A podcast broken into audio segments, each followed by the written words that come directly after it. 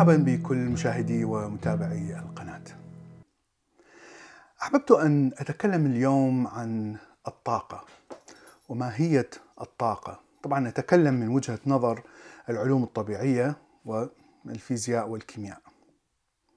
لأنه في العشر سنوات أو أكثر الأربعين سنة الماضية انتشرت أفكار كثيرة من العلم الزائف التي تتكلم عن الطاقة يعني الطاقة الكونية، الروح باعتبارها طاقة داخل الإنسان إلى آخره وتستعمل كثير من التعاريف أو المصطلحات العلمية في العلوم الطبيعية.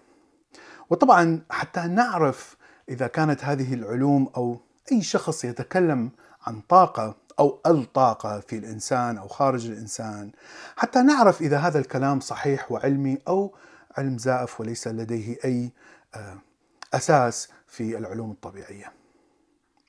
إذا ما هي الطاقة؟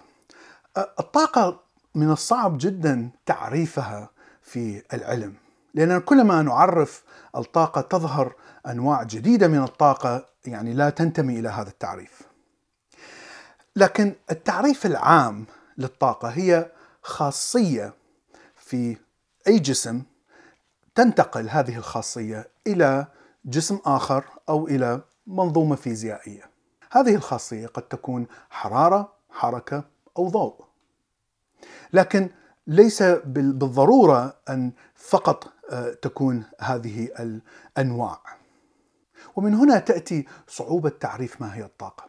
لكن عندما نفهم كيف تنشأ الطاقة وكيف تنتقل من جسم إلى جسم آخر تتوضح الصورة شيئا فشيئا. هناك كثير من أنواع الطاقة المعرف بها في الفيزياء. هناك الطاقة الكامنة، الطاقة الحركية، الكيميائية، الطاقة من الجاذبية وكثير من الأنواع الأخرى.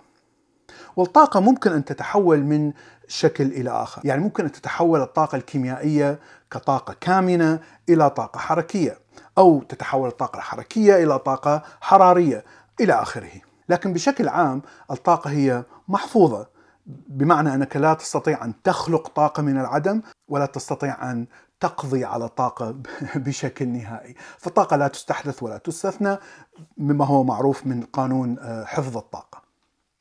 حتى نوضح ماذا نعني بتحويل الطاقة، أسهل مثال هو الرقاص، رقاص الساعة. فهنا عندما يبدأ الرقاص وهو خلينا نقول في ارتفاع ف الرقاص يحمل طاقة كامنة من الجاذبية فعندما نترك الرقاص ينزل فهنا الطاقة الكامنة للجاذبية تتحول إلى طاقة حركية ولهذا يتحرك هذا الرقاص. والطاقة الحركية للرقاص سوف تعطيه طاقة إلى أن يستمر وينتقل إلى الجانب الآخر. الآن عندما يتوقف فالجانب الآخر هنا تتحول الطاقة الحركية إلى طاقة كامنة بفعل المجال الجاذبية جاذبية الأرض. الآن في منظومة هذا الرقاص إذا لا يوجد أي ضياع بالطاقة بمعنى لا يوجد أي احتكاك مع الهواء مثلا في جو الأرض فإذا ممكن أن تحول الطاقة واستمرار حركة الرقاص قد تمتد إلى ما لا نهاية لأنه لا يوجد أي خسارة بالطاقة المتحولة ما بين الميكانيكية إلى الكامنة بفعل الجاذبية. لكن لوجود ذرات الهواء فاحتكاك الرقاص بذرات الهواء سوف يفقد طاقة من الطاقة جزء من الطاقة الحركية إلى حرارة باحتكاكه مع ذرات الهواء. فهناك حرارة تنتج كطاقة كانتقال من الطاقة الحركية. ولهذا إذا وضعت الرقاص في مكان خالي من الهواء أو, أو ذرات هواء قليلة جدا فالرقاص سيستمر. المثال الآخر هو عندما تحرق مجموعة من الجمرات. ماذا يحدث؟ سوف تتولد نار وهذه النار ستعطي حرارة عالية جدا. فهنا الفحم تحتوي على طاقة كامنة طاقة كيميائية كامنة. بسبب التفاعل الكيميائي والذي يظهر بشكل إشعال النار فالطاقة الكامنة الكيميائية داخل الفحم تتحول إلى طاقة حرارية وتسخن الهواء الموجود في المحيط. الآن أنت تستطيع أن تستعمل هذه الحرارة بحيث تضع مرجل من الماء فوق الفحم المحترق ومن ثم الحرارة سوف تحرك ذرات الماء بشكل أسرع وأسرع ومن ثم يتحول الماء من الحالة السائلة إلى الحالة البخارية وتستطيع بهذا البخار تحرك أجزاء ميكانيكية. وبهذه الطريقة كانت القاطرات البخارية آه، تعمل. وإذا لم تستعمل هذه الطاقة الحرارية آه، فإنها ستبقى في الهواء لكنها ستتمدد آه، داخل الهواء. عندما نقول هواء نحن نعني جو الأرض كله. إذا هناك ارتباط ما بين فكرة الانتروبي وفكرة انتقال الحرارة من system أو من منظومة إلى منظومة أخرى. لأن الفحم يحتوي على طاقة كامنة كيميائية كما ذكرنا وهذه الطاقة تكون معبأة داخل الفحم أو أو جزيئات الفحم. إذا هنا الانتروبي تكون قليلة جدا لأنه لا أستطيع ترتيب هذه الذرات بأي طريقة أخرى. لكن عندما تنتقل هذه الطاقة إلى حرارة إلى الهواء فإذا هنا تبدأ هذه الحرارة بالتمدد والانتشار في كل ذرات الهواء وكل جو الأرض.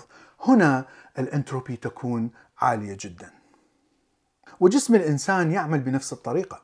الطاقة الكامنة الموجودة في الجزيئات التي نستعملها مثل السكر مثل الكربوهيدرات آه، إلى آخره.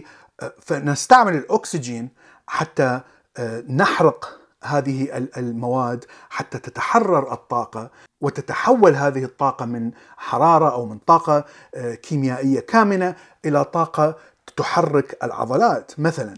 أو تستعملها الخلايا لتصليح البروتينات وتصليح العطب الذي يحصل في الجسم. إذا هذا هو الأساس التي تعمل عليه على الأقل الفيزياء الكلاسيكية. تفسر كيف تتحول الطاقة من آه، شيء إلى آخر. وفي القرن التاسع عشر هناك عالم اسمه ويليام هاملتون. وضع معادلات التي تقيس الطاقة في أي منظومة مهما كان تعقيدها بحيث أن هذه المعادلات تستخدم في نظرية الكم وتستخدم في معادلة شرودنجر لحساب الطاقة في منظومة الكم عندما يتحول الجزيء من الحالة الموجية إلى الحالة المادية. هناك أيضا آه، عالم آخر اسمه جوزيف لويز لاجرانج.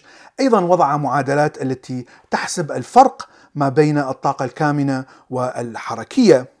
وهذه تستخدم في أي منظومة معقدة وهذه تستخدم بكثرة في آه، كل ال particle accelerators آه، مثل المفاعل ال Large Hadron Collider في سويسرا.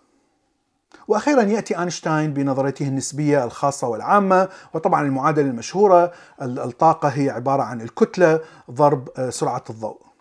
وطبعا الطاقة المخزونة داخل هذه الكتلة آه، هي الطاقة آه، ما يسمى بال nuclear strong nuclear force أو الطاقة النووية القوية جدا. لأن كل ذرات العناصر آه، في في داخل النواة تتألف من كواركس هذه هي الجزيئات الأساسية. تكون بحركة مستمرة وتكون مترابطة بجزيئات أخرى تسمى ال gluons وهناك معادلات معقدة آه، يعني تشرح كيف تتعامل هذه الكواركس مع ال gluon لكن هناك قوة ما تسمى بالقوة النووية القوية هي التي تجمع الكواركس في جزيئات البروتون مثلا والنيوترون آه، داخل نواة الذرة. وهذه الطاقة الهائلة القوية جدا آه، التي تحبس الكواركس هي التي مخزنة في الكتلة في معادلة أينشتاين. والشيء الغريب في نظرية أينشتاين النسبية العامة أنها تتنبأ بأن الكون يتمدد. وطبعا هذا الكلام أثبت في نهاية التسعينات